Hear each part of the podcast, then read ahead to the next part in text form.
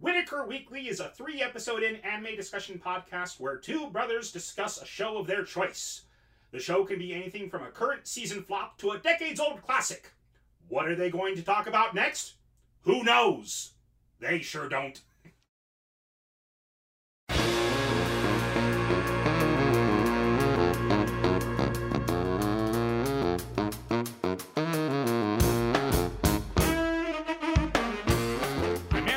And this is Whitaker Weekly. Let's get right into it. Uh, we didn't have much news uh, to cover this week. We do have Anime Anime Banzai happening this weekend. I won't be able to make it, but you'll be there. Uh, uh, yes, I uh, won one of their contests on uh, Facebook, so I'm happy to go. Yeah. So you're going to be going to Anime Banzai this Saturday. Yes. Um, I've got. I'm running my D and D game this Saturday, so that's what I'm doing. But uh, all right. I'm also going to a haunted restaurant for lunch with some friends. Cool. There's a place here here in Utah, down south, uh, called Leslie's uh, Family Tree, uh-huh. and it's it's pretty famous because it was on one of those Ghost Hunter episodes, huh. um, or one of those Ghost Show episodes. I don't know which right, one. Right, right. Uh, and the food's delicious, so I'm going to go in there for lunch with some friends. But uh, anyway, that's enough for personal stuff. Um, news this week, this kind of came up in my news feed, and I wanted to share it with everybody. Um, there is a new Einzulgon figure that has been announced. Uh, that he looks really, really cool. Uh, he's going to be a little over two hundred dollars Amer- uh, American. Um, Yikes. But part of it is that the orb that he has in his stomach, uh-huh. uh, it actually is an L E D light. Nice. And if you click on the link, I, I got this from Crunchyroll. If you click on the link, um, one of the pictures is him standing in front of a um, Albedo statue. Uh, she's sold separately, oh. but um, it's uh, it, okay. it's a pretty. It looks really cool next to it. Sure, and uh, so we'll have a link to this uh, on our website. Mm-hmm. So go ahead and visit us at uh, whitaker weekly dot com, and uh, you can see this link yourself. Yeah. Um, and with that, we're going to go ahead and get right into three episodes in. Yeah, uh, we, yeah, we didn't have a whole lot of news today. I mean, I mean, just to recap from something we mentioned last week is that this Monday, um, uh, Seven Deadly Sins Season three mm, dropped. That's and it right. does have twenty-four full episodes. That's right. Awesome. I now, will have to watch that when I have the chance, but I, I haven't I, had the chance. I was trying to watch it earlier this week, but um, I'm committed in uh, finishing a craft for a... Uh, Uh, uh, trade I'm doing with someone okay. teaching my kids piano lessons. Oh, cool. Um, and I can't watch subtitled anime and craft at the same mm-hmm. time. I'm not. Do they not have the fluent. English? Do they not have the English dub? They might. I just. Eh, anyway, okay. Um, I'm just me. All right. Well, let's go ahead and move on from that so, and get into three episodes in. Absolutely. Uh, this week we uh, watched the first three episodes of That Time I Got Reincarnated as a Slime. Look at us being topical. This is actually a seasonal anime. It is a seasonal and anime. This week, season, episode three came out. So, so this is brand new. There aren't. There's nothing to spoil because there's only the three. Episodes. There's only three episodes. I mean, if you read the manga or light novels, yes, you can spoil it. Apparently, this is this has been around for forever. So uh-huh. there's a lot of content. Um, but yeah. Um, it's anyway, it, yeah, it's surprisingly adorable. It's it's really really fun so far. Um, but anyway, uh, this is the synopsis um, from Crunchyroll. Corporate worker Mikami Satoru is stabbed by a random killer and is reborn to an alternate world. But he turns out to be reborn a slime. Thrown into this new world with the name Rimuru, he begins a quest to create a world that's welcoming to all. Aww. Aww. And okay, an episode starts off with... Um, no two people are not on fire. No two people are not on fire. Aww. Aww. Being fangoriously devoured by a gelatinous monster. Which, some things actually do get fangoriously devoured by a gelatinous monster in this anime. They sure do. Anyway, let's go ahead and get right into it. So it starts with... Um, With the fire bombings of Tokyo, yeah. of all things. Um, those of you who aren't aware of World War Two, um, w- not only did America drop the two bombs, atomic bombs on Japan, they also dumped enough uh, dynamite on Tokyo to dwarf the damage that was done in the other two cities. It wasn't, so, and, it, and it wasn't just dynamite. Sometimes it was just blocks of wood that were on fire, but their cities, their, their houses were made of wood and rice paper. Mm-hmm. And so... Um, mm-hmm. the, what what they littered their cities with with these fire bombs, it was devastating. Mm-hmm. Um, To to find out more about it, you can watch other anime like Grave of the Fireflies. Started off with uh, a situation like that. If you want to have a bad time, watch Grave of the Fireflies. It's one of those movies that gives you a historical perspective, but it's not oh, one it's of those a... movies that was ever supposed to be commercially successful because nobody's going to watch it twice. Well, I uh, yeah, yeah. It's it's a beautiful film. It's extremely well made. It's just very sad. It is. It's a very sad movie. Uh, it's one of those movies that's meant to make you think. Yeah, it is. Um... Anyway, it starts off during the fire bombings of Tokyo. And, and we see... Um, there's a, a mother young, and, a, and mother, a little girl. Mother and a little girl. I want to say sometime somewhere between ten and twelve. Yeah, eight, around eight there. eight and twelve. Yeah. Like mm-hmm. that. Running through the streets. And then suddenly this part of the building collapses and the girl gets separated from her mother. You mm-hmm. assume the mother died because she's screaming for her mother and you don't see anything. And then suddenly the fire starts swirling around the girl. And it cuts and you see this hand, and this hand raises, and there's sparkles coming from underneath the hand as if it's casting a spell. And then this fire becomes kind of a tornado around the girl, and she gets lifted up into it and disappears. Yeah. It looks like she's consumed by the fire, but at the same time, it's heavily hinted that she definitely was not consumed by the fire. That's, right. That's something else is at play here. Yeah. And then we cut to modern-day Tokyo, where Tokyo, Japan has very much embraced... Um, Western civilization. Western civilization. Um, they're very... And our main character standing there saying, "Oh, it's wonderful, so peaceful." Yeah, I was about to say, like, Japan is very much, you know, um, they haven't had any major military campaigns since World War Two. No, yeah, they've been become a very, very peace-loving nation. Um, I mean, they they did have uh, they did join in part of one of the Iraqi operations, and it made headlines across the world because it was the first time Japan had a military operation outside of Japan mm-hmm. in forever. Mm. But, um, or since World War Two. But, um, anyway, so he's walking down the street and he's going to go meet his kohai, his junior at work. And it's revealed he's a thirty-seven year old man. Yeah. Never had a girlfriend. Um, this is not uh, the main character, thirty-seven year old man, never had a girlfriend. And his junior is introducing him to this girl who's yeah. obviously the junior's girlfriend. Yes. Um, and their names are, uh, it's Mikami Satoru is the main guy. Then we have Tamura. We only learn his last name, I believe, at least in the first few episodes. Mm-hmm. And he is the junior, the kohai. And then there's uh, Sawata- Sawataori um, Miho, who mm-hmm. is the girlfriend. Right. And they're off to go eat Uh, lunch. Have lunch, have lunch or dinner together, something. Uh, they're gonna go go eat lunch, and then somebody screams, and there's this guy in a hoodie with a big old knife running through the streets, just looking to kill someone. Um, and it's not, it's not really explained. It's just some no, crazed, just some crazed guy, and he's going straight for the kohai, who's trying to protect his girlfriend from this mm-hmm. attacker. But then, um, and but then Satoru, the main character, jumps in the way mm. and he gets stabbed. Right. Yep. And what a way to roll a new character. Because he gets stabbed, and he's on the ground bleeding to death, and every thought he has seems to go to a systems admin. Yeah. His, his first thought is, oh, it's so warm. And then suddenly it says, confirmed. You now have a, you now have resistance to, to heat. Uh, well, but everything's also getting so cold at the same time. Confirmed. You will, you will have resistance to cold. It's like ugh, all this blood. All confirmed. This... You will be a species that doesn't require blood. You will be a species that doesn't require blood. And he's just like, and, and my and my favorite bit of that was, uh, I'm dying at thirty-seven years old. If I made it to forty as a virgin, I'd be considered a sage. There, there confirmed is, character class sage. You will in Japan. Just kind of a bit of backstory. Uh, there it's said that if you are a virgin at the age of thirty, uh-huh. you are then a wizard. Uh-huh. Um, and that's what he says first. I was a wizard at thirty. I was so close to becoming a sage. Only a couple more years until I was forty. Um, and it said, confirmed, character class is sage. Yeah. But then he says something else, I forget what it is, and then it says, confirmed, you are now a great sage. like, uh, I, I wonder what would happen if I was a virgin at fifty. I wonder what would happen if I had kept on going to become a great sage. Uh, confirmed, your character class is now a great sage. predator, skill predator acquired. uh, well, the reason, okay, the reason mm-hmm. for that is, oh, if I get reborn, I'm not going to wait. I'm going to, I'm going to hunt down any girl I can. Confirmed. Skill predator. predator. And it, he, he keeps getting all these random skills, and he just uh, he says to his to his junior as he's bleeding out, the junior's like, "Please, senpai, senpai, please don't die." and and the voice, me. he's hearing the voice, but he thinks it's his junior that's saying it, so he keeps telling him to be quiet and let me die in peace, mm-hmm. or something like that. But um, he says to the junior what, because he has him to do something with his computer. Oh, he tells the junior, and I quote, "Take the hard drive out of my computer at home. Dunk it in a bath. And make sure it's completely wiped." that, that's his dying request. His dying request is for his hard drive to be destroyed. Oh. Mm-hmm. If I die, delete my browser history. Mm-hmm. Just that sort of thing.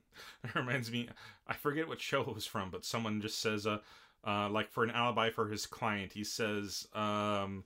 He says, "Let me go ahead. Please allow me to produce my client's web browser history for." No, I'm guilty. Night. I'm guilty. And the guy on stand just says, "I'd, I'd rather just confess to the crime."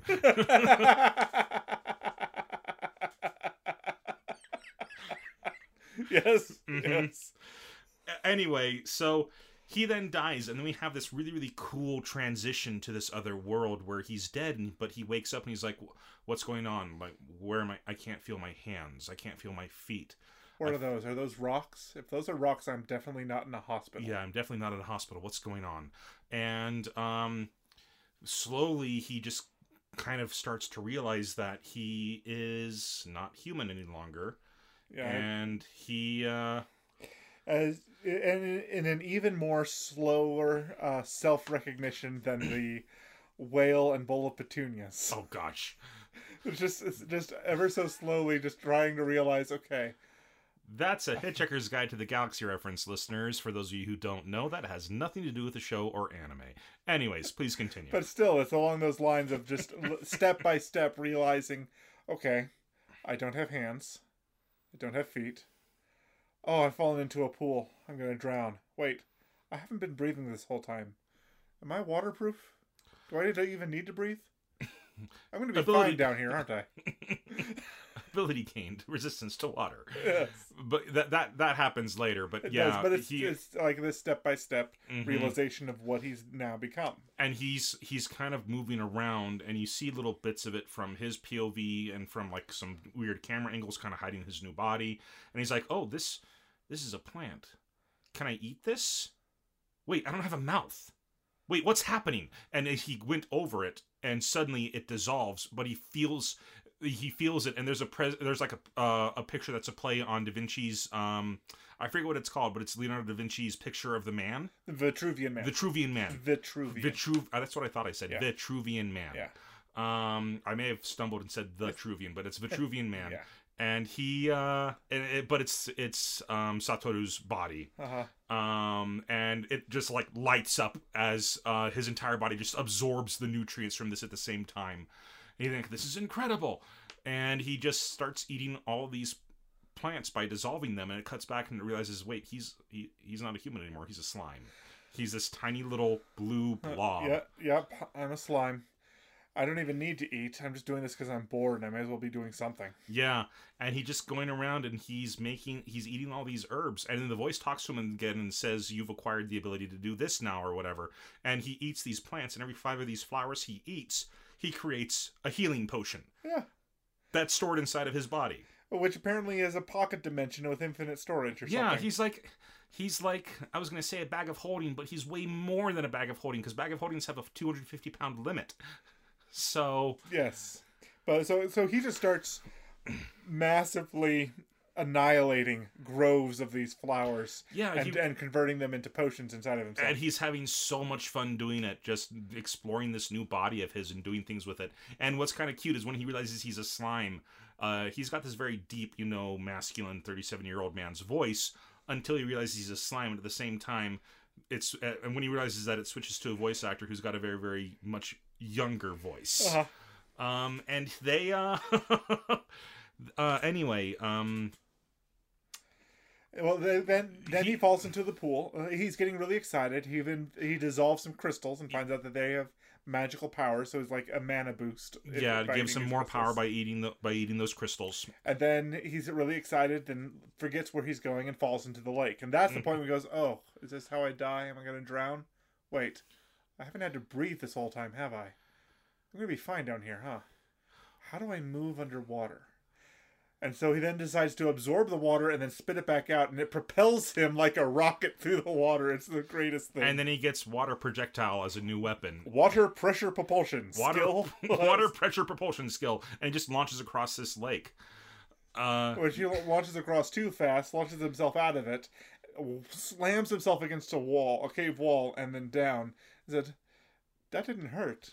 No, yeah, you ha- and then the system admin was, you have the skill pain reduction, mm-hmm.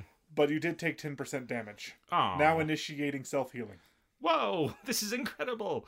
And one one thing that um that I really, really like about the slime's body uh-huh. um is that, uh, you know, the classic cliche anime stuff where yeah, you got somebody's surprised and got... They, they've got like the, the surprised look. Um, they've got the sweat, sweat drop. They've got the, the anxious or depressed lines. Or if they just feel wounded, suddenly a Band-Aid appears on them. Suddenly a Band-Aid appears on them type thing. Um... The slime has all of those, but they're all projections from his body. Yes. Like, he'll be surprised and suddenly an exclamation point will pop out of his head, but it'll be part, it'll be slime pieces. Yes. Or or he'll have the, the, the classic, like, five five lines of uh, gloom on, on mm-hmm. his face. The lines of gloom will actually come out of him in the slime mm-hmm. and and appear. Yep. And if he's surprised or looking at something, he he gets bug eyes. He doesn't have eyes until he su- gets surprised, and then suddenly eyes pop out. Yeah, he, he does have these uh, lines that kind of indicate his eyes, and you can see emotion on them. But there's not. But they're just lines. They're not even mm-hmm. open eyes. Mm-hmm. Anyway, um, as he's exploring, he learns new skills. He learns water blade that's strong enough to slice through stone. He learns all these other things, and then finally.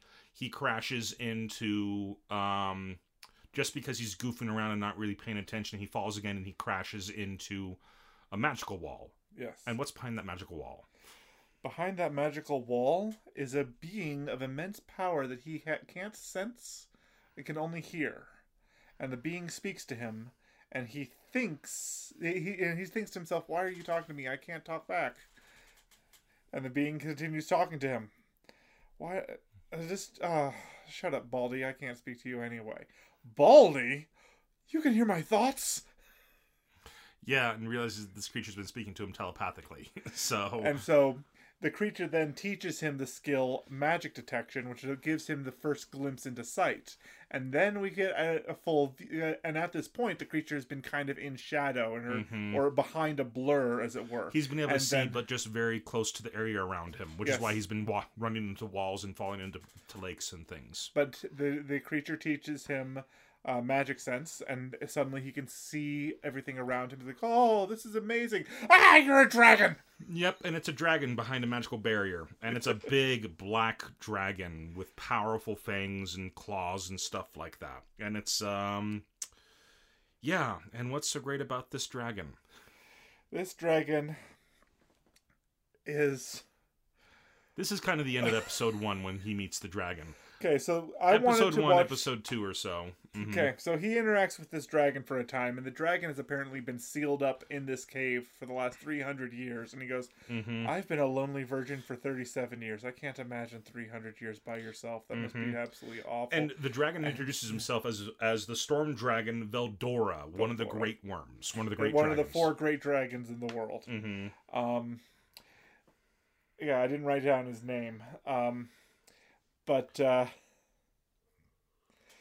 the the dragon, like uh, the dragon, in exchange for teaching him how to see, it made him promise that he'd stick around and have conversations with him and come back mm-hmm. and see him once in a while. He's like, "Oh, this is incredible! I want to go exploring." What? You're going to leave already? You just got here. Yeah, and and he starts pouting. He just, you know, hands between his knees and, mm-hmm. and one of the great dragons. Is desperate for a friend. Is desperate for a friend, but is not honest about his feelings. Nope, as we learn later on, because he's like, it's okay, I'll be your friend. But who, what, how on earth, why on earth would I want to be friends with you? How dare you dr- ask to be friends, uh, offer to be friends with me, v- Veldora, the great storm dragon? Well, I well, guess if you don't well, want, if we don't want to. It, Baka, I never said I didn't want to. What are you, a tsundere? What are you, a tsundere? So yeah, Veldora is a tsundere dragon, someone who's not honest with his feelings. So Now, it was at this point that I thought maybe the dragon was the girl from the very mm. beginning, because we don't we we have no idea See, what happened to her. We I had, no, nothing's but to have that girl, but to have the one the, who gets surrounded dragon, by the fire the one vortex, who's surrounded by a fire mm. vortex and taken up. Now, there is a timeline difference because it's only a what sixty, seventy year difference between the firebombing of Tokyo and modern day. Is that seventy, eighty years ago? Firebombing of Tokyo was the forties, yeah. mid late forties. Yeah, the, um, yeah, early forties actually. I want to say because it was forty-four that the uh, that the war ended with the atomic bombs, forty-four or forty-five. Mm-hmm. Okay, so it would have been it would have been around that era, so mid forties. So that's um, uh, seventy, eighty years ago. Yeah, it's about it's uh yeah it's about seventy yeah. years ago or so at this point. So the so she would be taken seventy years prior, but I don't know if there's a difference in how time mm-hmm. passes, like in Narnia. Mm-hmm. Um, if, if how much of a difference in time mm-hmm. passes, because you if it's eighty it... years there, maybe that's where she came from from three hundred years mm-hmm. previous. Um, but the dragon um, also explains, and one of the reasons you thought that is because the dragon explains that people are summoned. Like the, the he says, "I'm not from this world. I'm originally a human," uh, and he says, "Oh, so you're from that other world?" And he's like, "Wait, you mean you know about that other world?" I was like, "Yeah, people come here from that world all the time. Usually they get summoned um, by a powerful sorcerer, and then they're yeah. kind of enslaved." Uh, by yeah. that sorcerer, so so I so it's but then the dragon talks about how he ended up in, imprisoned there, mm-hmm. and it sounded like the warrior who trapped him was a summon. Yeah, that's that, so. Mm-hmm. So I'm currently at a. I'm gonna wait and see. I'm not gonna say for sure, but either I think it's either the dragon or the warrior that defeated it mm-hmm. was the one summoned during the firebombing. I don't think it's. I don't think that the dragon is the one who defeats. Uh, who was this? Who I don't think. I don't think the dragon is the girl who mm-hmm. was summoned. Um, I, I, I only thought it because of his mannerisms and yeah, how much I like a teenage, that. how much like a teenage girl after three hundred years he still behaves. But is that how a teenage girl from the nineteen forties would have behaved? Probably not. Probably not. Who knows? But um.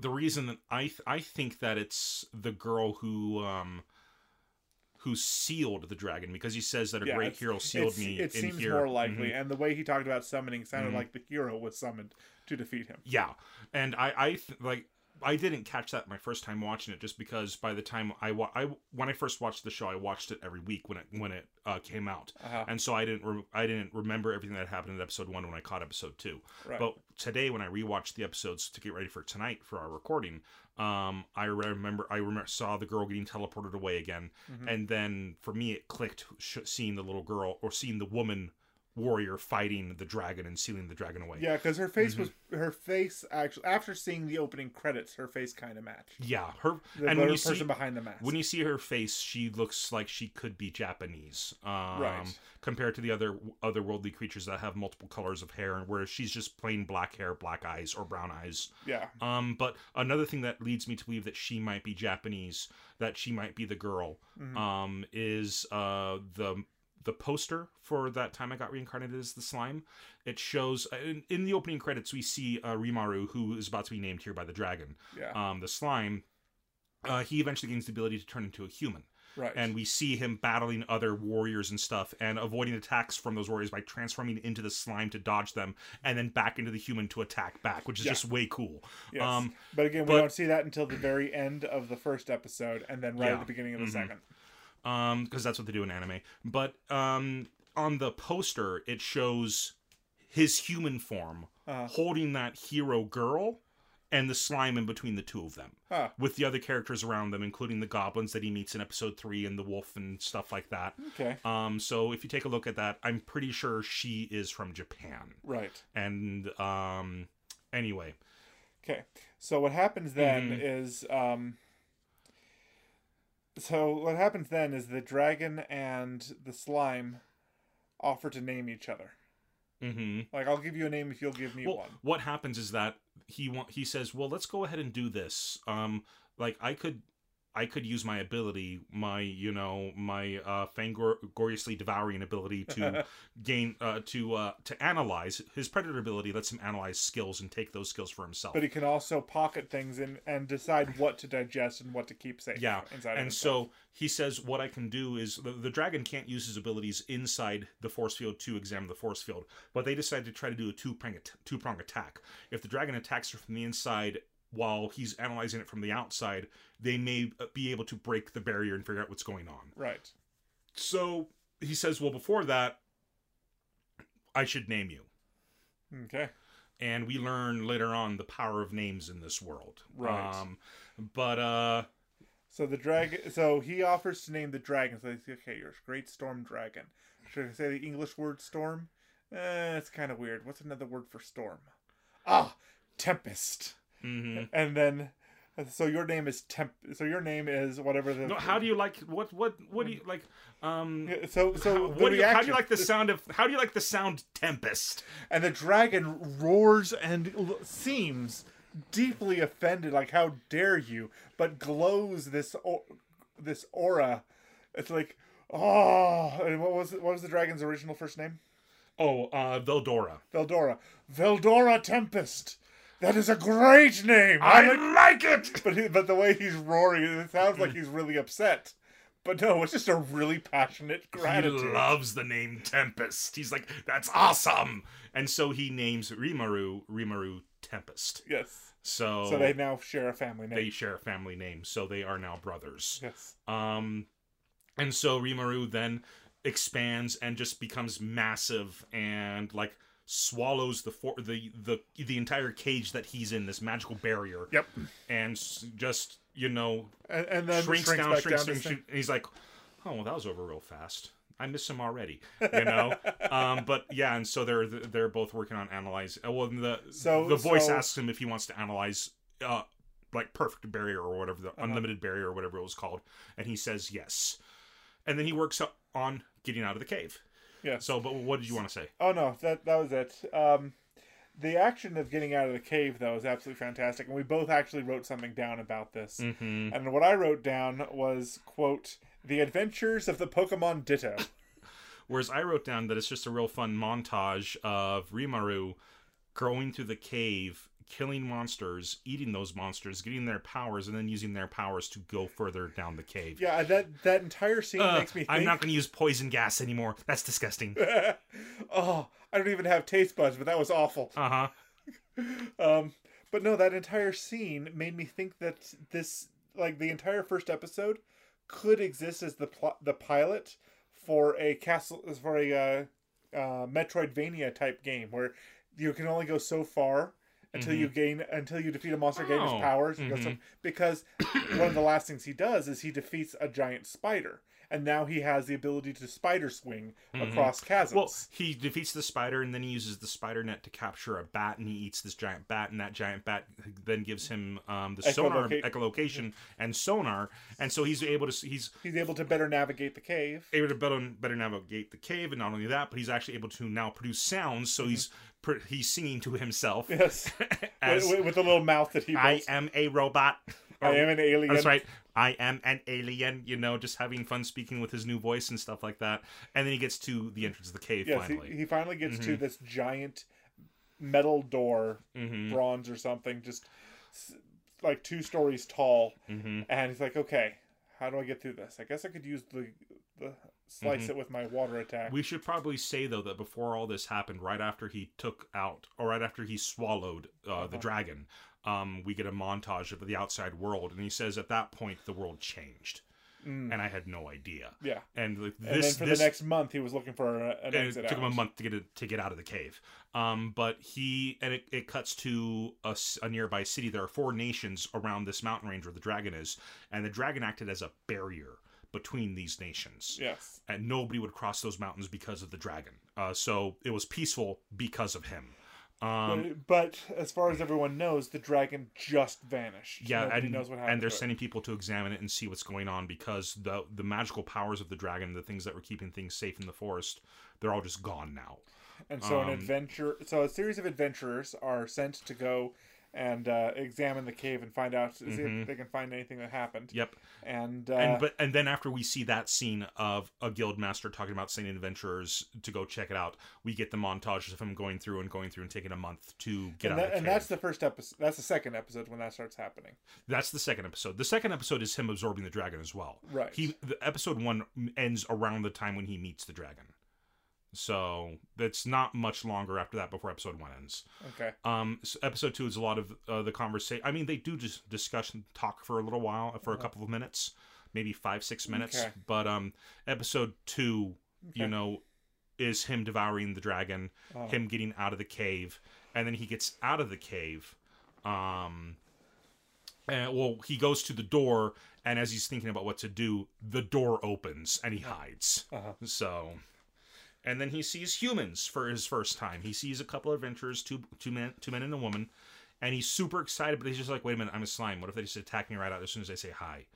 I should probably hide. So, so he does hide.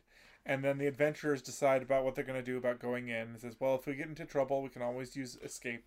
And apparently, the there are two guys and a girl, and the girl appear, appears There's to be a spellcaster of some sort. Mm-hmm. And one of the guys says, all right, we're going to go ahead and use the sneak ability. And he casts invisibility on himself and the rest of the party, and you, all you see is their footsteps going in. And that's when the slime thinks, you could peep with that skill. That guy's a real creep. I'm going to have to become his friend later. Well, and then he leaves, and as soon as he leaves, the female adventurer turns around, and they're like, wait, what What? What has happened? And they're like, oh, I I thought I sensed a monster, but I, I, I guess I was wrong. And then they continue going on into the cave. Um, and that's where he runs into a band of skinny goblins. Mm-hmm. He goes through and he runs like, into a band. Oh, sunlight. It smells so great. Except I have no nostrils. Mm-hmm. Except it's so incredible being out here.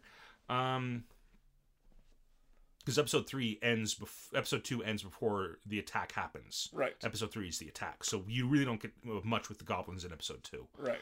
Um, but anyway, he goes to this he these goblins and he come up. So most of episode two was in the, the cave, going through the cave. Mm-hmm. So, but he meets up with these goblins who have all these weapons and they're they're aiming aimed. They have their weapons aimed at him, and he's looking at them. They're covered in rust, like the weapons are and they're all are skinny chipped, and, and they're, they're the goblins themselves are skinny, malnourished, and uh, he. Uh, talks to them, and they immediately, immediately like they're they're terrified of him. They said, "There's somebody here, like there's an incredibly powerful monster around here, and we were sent to see who it was."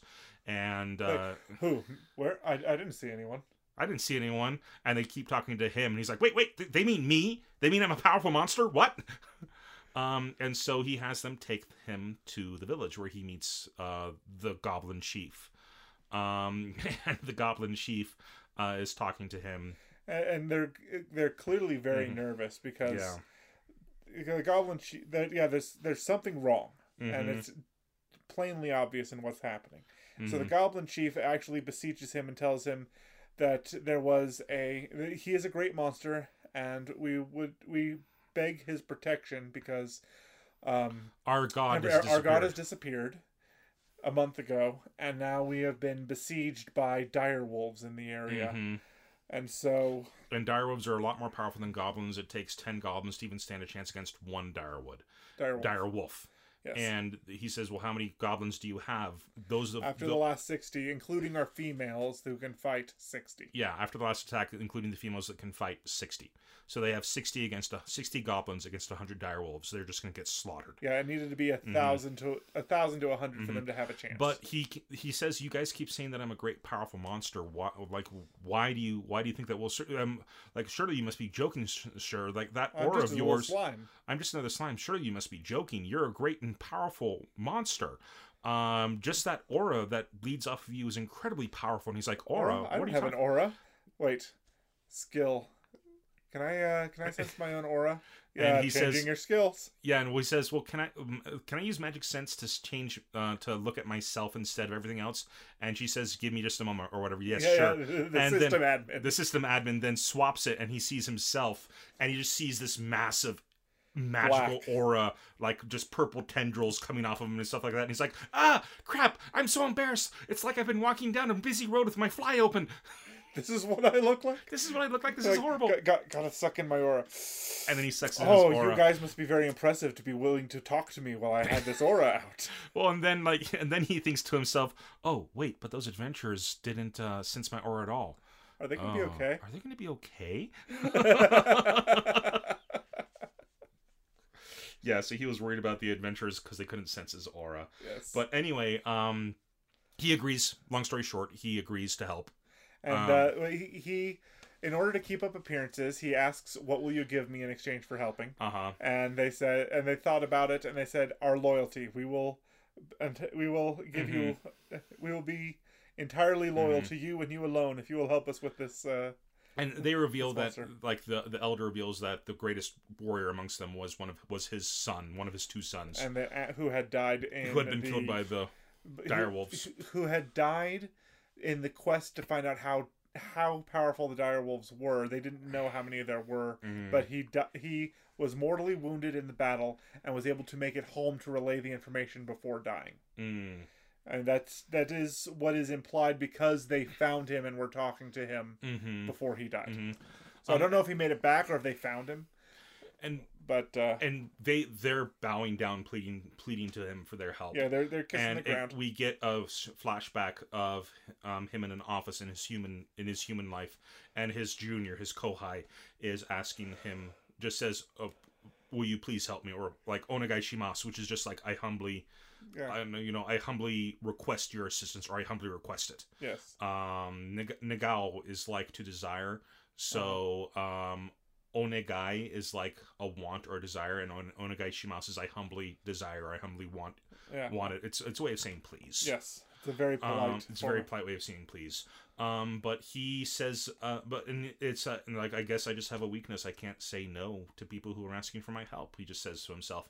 And so episode two ends with him offering to help them. In episode three, we see just how powerful he really is compared to these goblins. And you wrote this down. The very first thing he does is he goes to uh, he, he, he goes he, he, he goes, goes to, to help.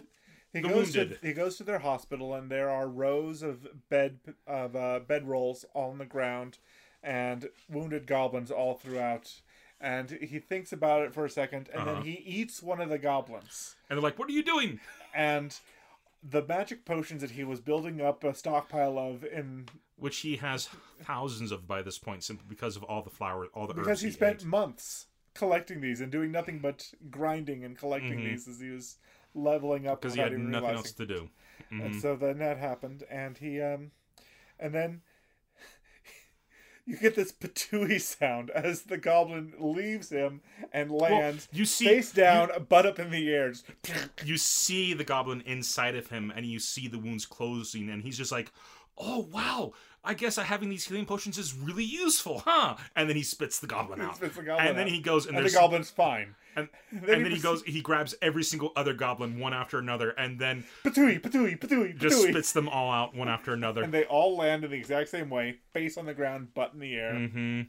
knees down, just... And then they get up and look at themselves like, "I'm mm-hmm. okay." Like, and "Oh, you're amazing." Yep. And so the next thing he has, he has them shore up their defenses, and he has and them build, build a wall, build a fence. And then we cut to that night, and the wolves are getting ready to attack. And we have the leader of the wolves and his son. And the leader is just like, "Well, look at that pathetic fence. Like, they really think like, that shambly little thing's well, going to stop us." They, they first declare that tonight is the night they're going to wipe out the goblin village and finally take a mm-hmm. stronghold in the area, because it's their intention to conquer the world one mm-hmm. section at a time. And so the dire wolves... Um, go to charge them, and then they see that the, the goblins have fortified their house, their, their their place, and so they're hesitant for a moment. But that's when mm-hmm. the uh the, the leader of the direwolves tells them that do, do they th- really think that piddly little fence is going to stop us? Yeah, and, and so he sends mm-hmm. a, so he sends a wave to go uh, attacking them, and this is where it starts to get a little bit bloody because um. The wolves, the wolves start running into something that they can't see. They start dying all of a sudden. Mm. And some of them are dying because They're being shot out by arrows, mm-hmm. and the village chieftain is so bad that he shoots the fence. Well, like, it's not even, it's... he doesn't even shoot the fence. He shoots the arrow, and it lands, like, it just clatters on the ground a couple feet in front of him. He's just like, eh. uh, I thought it bounced off the fence and clattered. Is it? Well, I'll have to rewatch it, but it just seemed it just but, seemed to me that he, the, the, he the, is so weak and feeble that it flew a couple feet and the, clattered on the ground. The fence in question is actually just... log uh, like a handful of logs going straight up every I wouldn't three even feet call or so. Them logs or branches. It looks like like you know. Yeah, it's it's the kind of fence. It's the equivalent to... of two by fours. Uh, it's uh, yeah, it maybe is... even two by twos. It's the equivalent of the kind of fence you'd expect to see um, out in the countryside, where uh, old, where farmers from mm-hmm. the Wild West before barbed wire would put out. These fences that are just stacked and tied. Uh, yeah, it was it was more to mark property and stuff like yeah. that. Um, uh, but but the occasional um, uh, the occasional branch sharpened and pointing mm-hmm, outward. Yeah. So it's kind of a battlement, but it's really really um, yeah, but flimsy. But it turns out what they're running into. Well, in the yeah was that um, mm-hmm. back when our hero was uh, questing. Mm-hmm. And he uh, tra- got the spider. He got two different kinds of spider silk. Sticky thread and steel thread. And so what he did was he, he strung steel thread that was incredibly strong but incredibly fine. So these wo- wo- these dire wolves were running through it and cutting themselves in half, running through this wire mm-hmm. that they couldn't see. Yeah, they were wounding themselves and killing themselves against this wire they couldn't see. And the leader dire wolf got upset thinking about these little tricks. Um, oh, that's right. What when they got close to the village and they see the slime, and the slime threatens them and says, "Leave us, leave us in peace. We have no desire to kill you all," or something like that. Yeah. And, turn around and walk away. This is your last warning. Yep. And they and the wolves are prideful, so they they attack. Um, but the leader of the direwolves gets pissed and he just runs down solo attack. He breaks through all the steel wires now that he knows where they are because he can see the blood of his of his kin on them. Yeah, he and he leaps rips them at, apart, breaks them off. Yeah, and then he leaps at um R- Rimuru. Yeah. And but he gets stuck in the air and because he didn't see the other the sticky web that Rimuru mm-hmm. had set up. Uh, and then Rimuru, Rimuru just uses uh, water his water blade ability and just slices off the wolf's head. And this is just kind of this cool anime moment where the blade passes through and a couple a seconds. Splash pa- of blood. Splash of blood. And then a couple seconds pass and the head falls off. Yeah. And just head boop. Falls to the ground. Boop. Um, and so he he yells at the wolves to run away. And uh, I, I either... Uh, do you wish to continue to fight or do you wish to submit? Uh-huh. And then the wolves just stand there. It's like, oh, come on, guys, just run away. He, mm-hmm. he thinks to himself. And then he decides that he's going to absorb the body of the king that he, that the direwolf um, captain that he just mm-hmm. killed. Their lead, their leader. The leader mm-hmm. um, and turns into a direwolf and gains the ability uh, Intimidate. Mm-hmm. And he, tur- yeah, he turns into a direwolf, he gains the ability, and he just says, "Leave us now," and he just starts shouting at them. And the and wolves approach. And, well, and he shouts him. He he shouts so loudly that the surrounding area just gets surrounded in this sonic boom. Yes. And it's just a continuous push of force from his mouth. And so you, we see wait that their fur starts waving mm-hmm. from the uh, the continuous mm-hmm. push, and all the goblins are having a hard, hard time staying standing from the other side of the mm-hmm. fence. And him. the the direwolves though they're just they start coming. They just yep. start they're pushing against the force, and he and he tries harder. They keep pushing, and finally they get up to him. He lets go of his shouting. And they just bow to him and call them their leader. Yeah. They have just sworn fealty to the man who killed their leader. Like, so, oh, oh, okay, we can do this too, huh? So, and then uh... next day, there's goblins and direwolves standing around together and stuff because they're now allies. And Rimuru's just like, well, yesterday's enemies are today's allies, so you all are now going to work together. And he, and says, "And what's your name?" "Oh, I don't have a name. Monsters like us oh, don't have." He a name. he he says, looks, looks to the chief, and he's like, "I don't actually know anybody's names here. Like, you, what's your name?" "Oh, monsters don't have names, you know." Or no, that's right. He says it to one of the goblins, and the chief then explains, "No, monster monsters don't really have names. It's very rare for us to have them." It's like, "Oh, well, uh." I guess first things first, and I'm going to go ahead and name everybody here.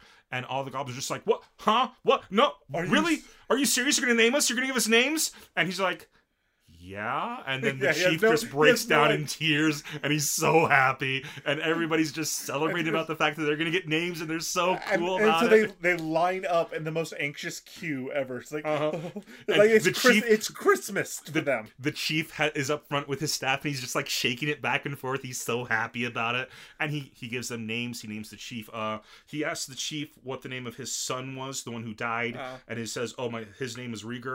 And he says, okay, well, then you're Rigurd. You know, he's like, oh, you've named me after my son. I'm so happy. And then he names his other son, who was the leader of the goblins who found Rimuru, Rimuru at, uh-huh. in, in episode two. He names him after his brother, and they're super happy that the brother's oh, name lives on. I am honored on. enough to live it, uh-huh. to inherit my brother's name. And, like, the same light that flashed around Rimuru when he got named by um, by um, Veldora uh-huh. lights up around these goblins. Yeah, and he has no and idea what... He, he, he, there, there's... It's not explained as to what's happening yet, mm-hmm. but we're gonna find out soon. Oh yeah, and he and it just cuts and like it's kind of this montage of him naming all these goblins. Like he names the cute little goblin girls like um, Goblet or like, and, and yeah. eventually he just starts naming them all Gob something, and he's just like, I'm not even thinking like really caring anymore. But I feel like, so like, bad because a, they're so a, happy about yeah, the names I give there's them. There's a dorky looking one that he like he names Gobbozo or something like yeah, that. Yeah, Gobzo. Gobzo. he, he's got like this flat face and massive nose, and you're just like, you're Gobzo, and he's just like, I feel so bad giving them these names, but they're so happy about they're so it. happy about it. And then um and then it's the direwolf's well, turn well and then the chief says, are you certain you're okay naming everybody today? I mean, this is the, this is really, really incredible, but are you sure you're gonna be okay? And he's like, I'm just giving people names, it's totally fine. And then the direwolves come up, and he's just like, wow, they look really, really excited, and they're all just they're sitting all, there wagging very, their tail. They're all very Um, obediently sitting. Oh no, no, no! Perfectly, except for the tails are all. Well, wagging. He sees them. He's just like, oh wait, oh the one up front. That's the son of the one that I killed.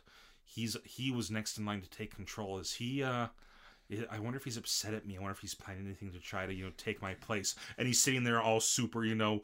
Like just like a direwolf, you know, and then it cuts to behind the wolves, and every single one of their tails are just wagging back and forth. They're so happy to be named, and he's just like, I guess not. And then I, he, I don't think he, he's mad at me. And then he looks at the wolf, and this wolf has a star on his head, yeah. and he's like, okay, this wolf, he's got a star. Um, you know what? How about I give him my family name, because you know, he's a leader, you know. So yeah. and he he he starts playing again with Tempest and stuff like that. And he, finally, he comes to the reading of a couple of kanjis uh, for Ranga, uh-huh. which is like uh, I don't uh, know what the Tempest I, Fang. Yeah, Tempest Fang. Um, and then he's like, I am Ranga. That is a powerful, wonderful name. And he gets super happy. Oh, and he then loves it. He loves and, it so and much. And then the flash happens again, like it happened for everybody else. Mm-hmm. And then suddenly Rimuru just colla- he gets a warning, and it just says, your uh, man- mana exceeded limit. Your whatever they call it, magic cells or something like that. Yeah. Is below the min- the it's, minimum allowed it, it, level. I realize it's a combination of magic and molecule. So it's magicules. Magic, magicules. So it's yeah. like your magicules are below their the allowed limit or the minimum limit. Um, Entering recovery you're, rest mode. You're in now in your recovery mode. Minimum days to recovery three. And he's just like, oh, so oh, he enters crap. into a three day uh-huh. coma after naming the first. After naming, after naming how many? Like there's more than there, sixty there, goblins. There was there, yeah. So he so sixty plus. I want to say about twelve that he healed. So maybe seventy-two goblins. And then one direwolf. Well, no, no, no, no, no. There, there's more than that too, because they, he said those are the ones that are fit to Eight, fight. Yeah, the ones that were fit to fight. You're so right, there so. were there were children that wouldn't have been allowed to fight. There was the elderly that wouldn't have been allowed to fight. Sure. So there was. So we don't know how many were in the village, but I'd say it's a lot more than sixty. It's less than a hundred though, because he determined that there was a one-to-one ratio of goblin to direwolf after the battle. So some yeah. of the direwolves mm. died in the charge. Yeah. And mm. so, so you subtract. So it's less than a hundred, but more than sixty. Yeah. Um, but anyway, they, um, he gets put on this pedestal, and two of the goblin girls are like brushing him and making him nice. And they, they kind of kiss him and like uh-huh. put their heads on him in, in respect and awe. And it cuts, and it shows the elder, and that was just like, it, it's because he named so many of us on in one day. Oh, please, great Rimuru, please return to us soon. And then three days later, Rimuru just pops back up, and he's super, you know, he's, uh, He's all energized. He's all energized, and like he went from a dull blue color to the bright, bright blue, sky blue sheen that he is again. And he's just like, okay, great. Oh, I wonder what happened to everybody. It's been three days. And he sees this tall, voluptuous, green-skinned woman huh. in front of him. And she goes, oh, Lord Rimuru, you're awake. And he's like, wait, huh, who are you? Who are you? And she says, I'm going to go get the elder. And then she uh, she okay. runs out the door, and he's just right. like, what? What happened in those three days? I and then you hear this, Lord Rimuru, and the door just explodes open, and this massive, muscular, green-skinned guy with gray hair who can't stop posing, yes, comes in and just praises Rimuru for everything now, that he's now, done. Now, the one character trait of the elder was that he, his nose had gone gray, mm-hmm. and his nose is still gray, and that's the only thing that carried over. Mm-hmm. So, mm-hmm. so that's like, wait. Chieftain, what happened to you? Uh-huh, and he's like, it's because you named us. When you name a monster, they get more powerful. And he's just doing all these muscle man poses because he was this doddering old man, and now he's got, like, yeah. the body of a fit bodybuilder. And then the, the system admin starts telling him, and when you name a, a goblin, they're capable of evolving. So all the male goblins are now hobgoblins. And all the female goblins are moblins or whatever. Or, or, or go- goblinas. Go- goblinas or whatever. Yeah. And all the female goblins are now just these beautiful, voluptuous women, and all the male goblins are like powerful, tall warriors, except for one who's this Bo- little bozo. The bozo still bozo. Yeah. Yeah. Gobzo. It's Go- still go. But, uh, I, but anyway, he, uh... and he goes out there and he just sees, and he sees, um, well, and... Uh, and then Ranga. Ranga realizes that his master is awake, and he runs in. He's like, Master, it's so wonderful to see you again. You're alive. He's like, wait, what? Wait a minute. Star, you're a wolf. You're Ranga. And Ranga now has a horn, he now on, has his a horn head, on his head, and yeah, he's he about looks... three times the size he was before. Yeah, he actually reminds me of uh, one of the Digimon. Yeah, one of yeah. the Digimon, the, the one, one, of the Digimon who become, the one who becomes um, Matt's Digimon had a uh, Yamato's Digimon had a uh, a, a, yeah. a horn once um, he evolved. It was it was, uh, it was Goblumon's evolution. It was the one who turned into the wolf. I can't yeah. remember. Mm-hmm. Um, I keep thinking just uh, Greymon, but I was like, no, that's not that's that's the Tyrannosaurus. Um, who became yeah. Wargreymon, and yeah. I, I just can't remember the name of the other one. Anyway, he, anyway, he, um, yeah, it was, so that so was clearly something from uh, Japanese mythology, so, the wolf, the unicorned wolf. He has, anyway, he comes in and he's super happy, and he's wagging his tail, and he's wagging his tail so hard that he blows the building down as it creates a tornado, he and it huffed, sucks he up Rimuru, and he just by wagging his tail and blew the blew the little, and Rimuru gets sucked into this vortex and just goes flying away. There's like, ah, Lord Rimuru, and they go chasing after him and stuff. It's great, and that becomes, um, and I'm sure that's going to be. It happens twice in this episode, so I'm sure it's going to become a running gag. Probably. Where, where he wags his tail to the point where Rimuru can't hold his ground. Mm-hmm. But anyway, he uh, he uh, he then sees everybody out there, and he sees the, the, the, the voice. That's when the voice tells him that they evolve and they change. He's like, okay, well, let's go ahead and lay down some ground rules then. Um, everyone, you're going to pair off one-to-one type thing, you know? Uh-huh. Um, because there's there's as many, now there's as many direwolves as there are goblins. And um, told he's he wanted them to break off into pairs and to work together, but the very, but he says, but there's also three rules that you absolutely must follow. The first is never attack a human. The second is never lord your uh, never um, do not fight amongst yourselves, and the third is do not lord your strength over a weaker creature. Yeah. And someone raises his hand and says, "Why should we never attack humans?" And he just says, "Because I like humans." And they're like, "Oh, okay."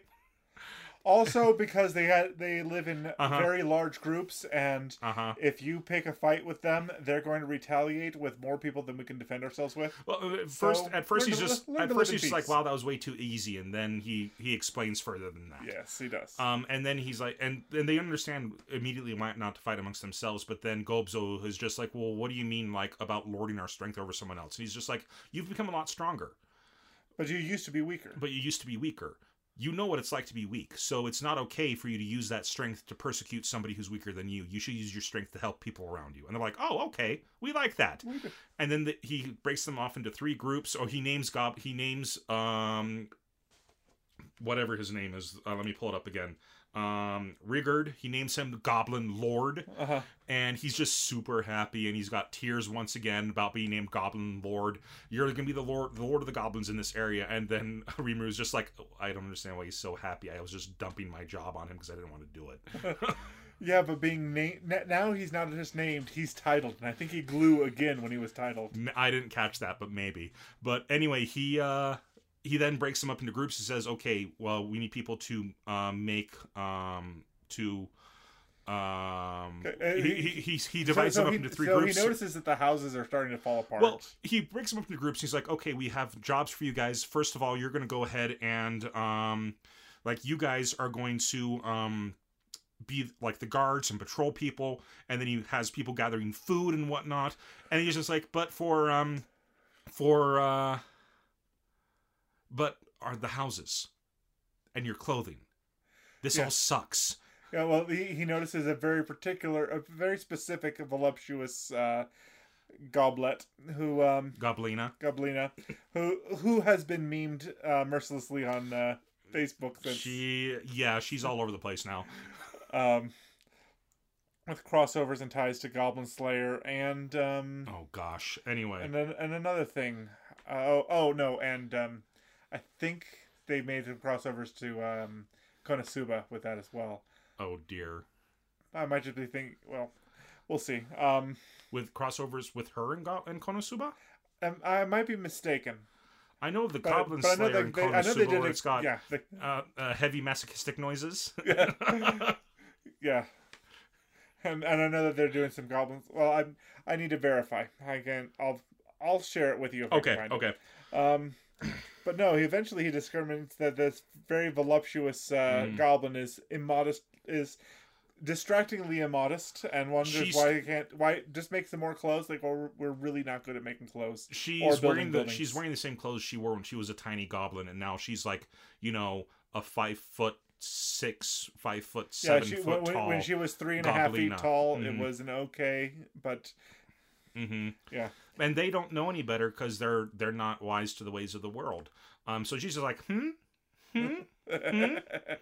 Um, but uh, but uh, before all that, we have to say that he's looking over everything with, and he's he's like, with well, uh, he's with the he's with the captain. The uh, the the. Well, no, no, I'm talking about the second time he gets blown away by the tail, by oh, Ranga's yes. Ranga's okay. tail. Okay, and I forget what they're talking about. Um, but Ranga gets super happy. Oh, that's right. He, Ranga and him are separate. And he's like, well, I only was able to name you. He's like, but it's fine. You don't have to, like, because we're the same pack, everybody upgraded with me. He's the most powerful because he's the leader of the pack now. But um, everybody became new wolves with him. And they became Tempest wolves now. They're no longer dire wolves. And he's like, oh, that's awesome. And he's like, I'm so happy you're happy, master. And he starts waving his tail again. And it just goes faster and faster and it faster. And it just away. blows off. And it just blows Rimuru away. And Rimuru starts rolling down the hill. And Ranga's like, master! And he runs down the hill after him. And he shrinks down to a normal size. He's like, oh, you can change sizes. That's going to be useful in the future. and, and, and this whole time he's rolling down the hill, I'm thinking... You can transform into something that can stop you.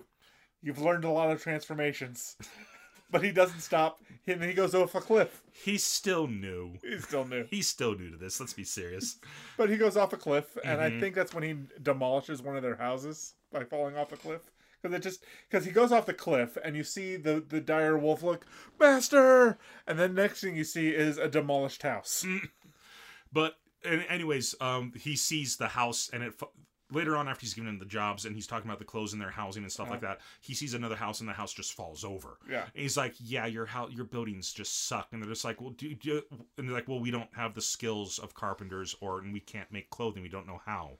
And he's like, well, have you ever tried, you know, is there anyone else around here who can do that? And he's like, well, we tried to trade with some people in the past who have, the, who have that ability, but, you know, we were never really successful. He's like, oh, well, who were they? Oh, they were the dwarves over in the, the, the Dwagonia kingdom or whatever. And at that point, uh, Rimuru is just like, dwarves? The masters of metalcraft and the things like that? Mm. This is so amazing. And he gets, I gotta go meet them. And he sees, and he has a mental image of the typical fantasy dwarves. And I'm kind of hoping that, and I'm, I'm kind of expecting his hopes to be crushed and them not to be typical dwarves. But um, we won't know until Monday. We won't know until Monday. Because this I can't episode, go home after this and just watch more of it. This episode ends with uh, him and three uh, and uh, a, a unit of five. Him and four others, including uh, Gobzo, two male warriors and a female, all on uh, riding uh, their dire wolves mm-hmm. towards the town. And Gobzo's holding on for dear life because they're going pretty fast. Every, everybody else is able to make, hold on, but Gobzo never grew up. He's still mm-hmm. a three foot nothing mm-hmm. goblin. Just, ah! But he's in the opening credits doing some martial arts moves, so I think he's going to learn some special skills. Awesome. Um, but anyway, uh, yeah. That, and he goes off to go meet the dwarves, and the next episode is him meeting dwarves, um, which we won't see until Monday. But final thoughts on uh, final thoughts on That Time I Got Reincarnated as a Slime. Okay, so far it's absolutely adorable. It's mm-hmm. uh, it's uh, young adult friendly mm-hmm. um, in terms of genre. There mm-hmm. is blood, so it's not child friendly. Mm-hmm. I mean, it's but it's kind of toony in how the blood is. So mm-hmm. you know, if you're, if you're okay with blo- fantasy violence, it's great. And so far, every time there's been blood, it's been for on an enemy. You haven't really seen heroes get hurt, except for the main character at the very beginning. Yeah, I mean, so, there's there's there isn't any blood when he first decapitates his first snake. Th- yeah, there is a little bit.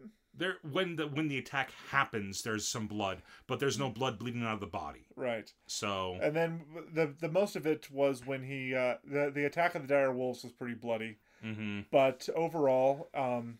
But yeah, fantasy violence with blood. You and so... I have very different definitions of very bloody, but anyway. Well, I, I, I mean, I've got three kids, and they're thirteen, ten, and seven, mm-hmm. uh, give or take. Uh, and so I'm just thinking, you know, my, my thirteen-year-old, my ten-year-old can handle this, because it's it's not worse than My Hero Academia. Oh, yeah, in, no, in ter- in it's terms not. Of, uh-uh. In terms of uh-uh. uh, blood and violence. Definitely. Um... um I mean, I still wouldn't even let my thirteen-year-old watch uh, mm-hmm. Attack on Titan yet. Mm-hmm. But um, now, I did look up a couple of things. Well, anyways, uh, from but this one, this one's fine. But it's not. Yeah. It's not. Uh, it's not for seven. It's not for my seven-year-old. No, I think Matthew could handle it. Though. I think he can yeah, handle it. In a heartbeat. Yeah, definitely a ten, ten-year-old. Um, but anyway, um, yeah, I loved it. I thought it was great. I and, think it's adorable. Mm-hmm. I've already recommended it to uh, mm-hmm. my uh, my oldest. And I'm thinking, and from the way that, I'm pretty sure that because he's trying to gather a town, uh, or uh, uh, trying to create a place for all races to be happy, there's going to be people who are going to be fighting against that. So I think people are going to be seeing him as the villain of the story from their point of view. Well, he's so, a mo- he is a slime. He is a monster. Mm-hmm. And so he'll be uh, hard-pressed to take get everyone mm-hmm. to take him seriously. So I'm looking forward to seeing what obstacles he overcomes by bringing in a small war party into the dwarves, consisting of direwolves, goblins, and a slime mm-hmm. monster. Well, considering his one direwolf is powerful enough to like probably overthrow an entire unit just by wagging his tail. Yeah. But anyway, um, yeah, I'm looking forward to more of it. I'm looking forward to to coming home after a long day of work on Monday and stuff and just... relaxing watching an episode of That Time I Got Reincarnated as a Slime. I'm definitely gonna keep watching it this season. Right. Okay, um, so I got to pick last week. This week is your week, and how dare you? How dare I? Because you've read ahead and seen what I picked, haven't you? Yeah, yeah. I, I read ahead. You had already picked it before we started writing notes on this week's episodes. Yes, so, I did. Um, and I've already watched half of this, so you're making me go back and rewatch the first three episodes, you horrible person, you. Okay, we have to talk about this. We absolutely have to spend an episode talking about this because it's amazing. Okay, fine. Okay, so the episode, so the show that I've picked is Asobi Asobase, which is something we both. I, I'm breaking our protocol because we've both watched this more than a little bit, and but I have to see this again, and I have to talk to you about this. Because it's just amazing. And I'm just being facetious. It's a delightful show. It's really, really fun. Um, I told our friend, our mutual friend, Mary. Uh-huh. She's the one who told us about... Um, uh, she introduced us she, to fifty percent Off. She, well, she introduced us to fifty percent Off, and she's the one who told me about um, The Daily Lives of High School Boys. Okay. And I told her that this show is The Daily Lives of High School Boys, only it's all girls. And on crack. And I think I prefer it. And she's like, no, no, that's not possible. have you have you got her to watch it yet? I don't think I've gotten her to watch it yet, but I've told her about it, and it's awesome. All right. This show is, this show, like, you watch real fast, okay? You watch the opening credits of this show, and you think it's just going to be a typical, you know, slice of life girl. It is the show. Second most deceptive opening credits I've ever mm-hmm. seen. The most open- the most deceptive has to go to Pop Team Epic. Pop Team Epic, yes.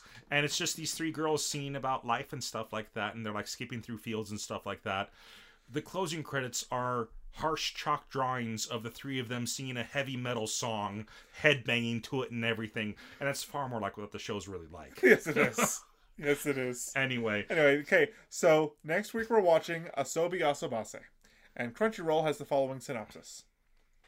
Olivia is a blonde-haired beauty who was born and raised in Japan, but can't speak any English. Despite always acting serious and as an intellectual, Kasumi is a bespeckled girl with short hair who also can't speak English. Finally, there's the pigtailed Hanako, who's cheerful, but can't seem to become a normie.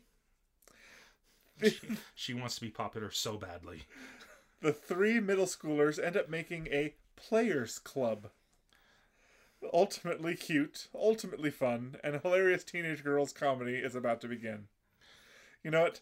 The, the, the, the subtitles don't say players club, but now that I've read that, that makes a little bit more sense with some of the misinterpretations of what their club's supposed to be about. Yep. Anyway. Uh, we'll, we'll, we'll, we'll save it more for next week. Absolutely. It's fantastic. All right. All right. That brings us to your recommendation of the week. Okay. Recommendation of the week is my turn this week. Um, and I'm going to ha- go ahead and recommend an anime that's also new this season. And we're probably not going to discuss it simply because it's one of those shorter ten-minute shows. Ah. And this is called Skullface Bookseller Honda-san. And it's a oh, comedy.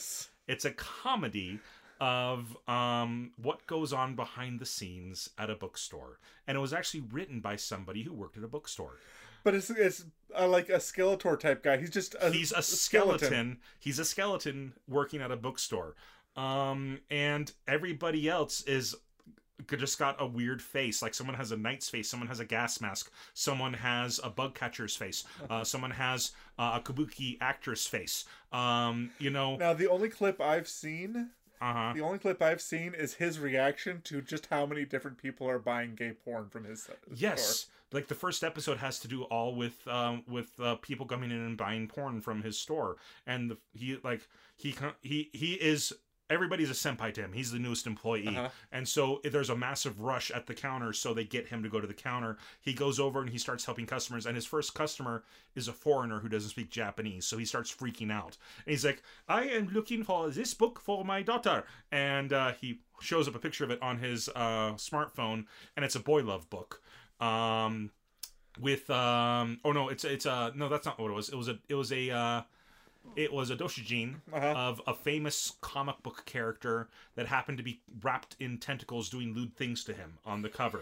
And he was just like, "Aah!" He was just freaking out. And then, and he was just like, no, no, no, no, no. But he, and he was trying to explain it to this man that his daughter, that first of all, they didn't, they don't carry doshijins. Uh, uh-huh. Doshijin is a fan-made, yeah. uh, is a fan-made comic.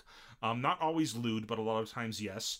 Um, but he, uh, he, And so he's explained to him in broken English that they, they don't carry that. Uh-huh. And he had been to like five other bookstores that day and nobody carried it. And so the dad was just crushed. And then he tried explaining to him that you shouldn't buy that for your daughter anyways because that's porn. And your daughter's too young for that. And he's like, oh, okay, thank you. Then I won't buy it for her. You know? And then the next person who comes up is another foreigner who's just this big fat tourist who's got like the I Love Anime shirt on and stuff. Uh-huh. Blonde curly hair. And he buys... He wants all these limited edition collector's editions uh, manga collections that are super heavy and uh, super expensive. Yeah. Uh, yeah. And then later on in that same episode, as he's restocking, he comes across all these women who, all these women of just different walks of life, different personalities, different uh, dress styles and everything, all of them buying boy love mangas. Oh. And they ask him for recommendations, even though he's never read any.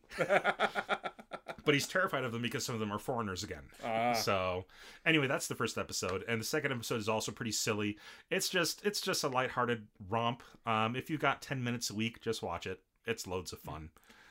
Uh, so that's my recommendation for the week. Which uh, reminds me, there's actually a guy who owns a shop not far from here, uh, down in the Riverwoods, who has an antique bookstore shop, but he also has collectibles that are his own that are not for sale.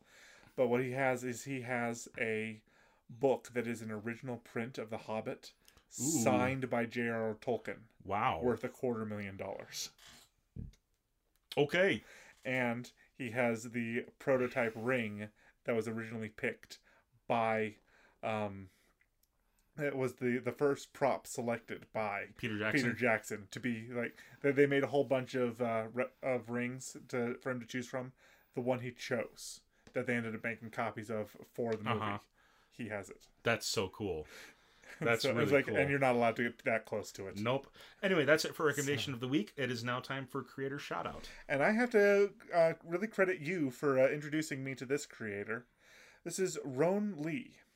And she is a, a singer on YouTube who does oh, okay. covers of uh, Japanese, uh, of uh, anime uh, opening and closing credits. And she mm. was the girl who did the cover for the season three opener for yeah. uh, mm-hmm. Overlord that you shared with me. Mm-hmm. Um, and she's she does she has a whole channel, and every Friday at six p.m., according to her uh, channel, she releases a new song. And she's done tons of them, tons of different anime uh, opening and closing.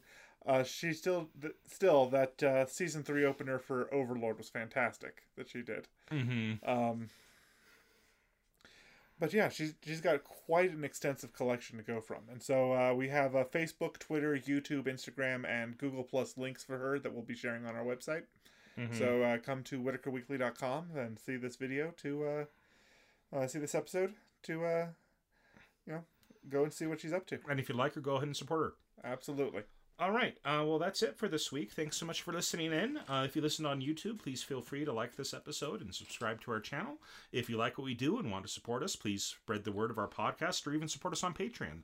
Uh, where can they find us on social media? Our site, whitaker weekly dot com, currently has links to our Facebook page, Twitter account, Patreon page, and YouTube channel. We encourage all our listeners to follow us on the social media platform of their preference.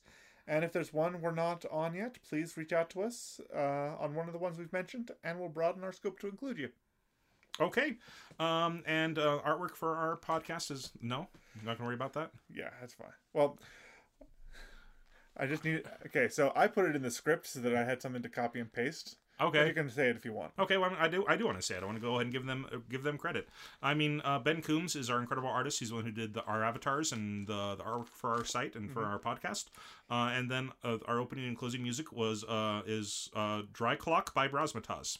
Okay. So, yeah, all credits to the artists. Fantastic. All right, well, the, I've been Andrew. I've been Lee. And this has been Whitaker Weekly. You guys have a great week.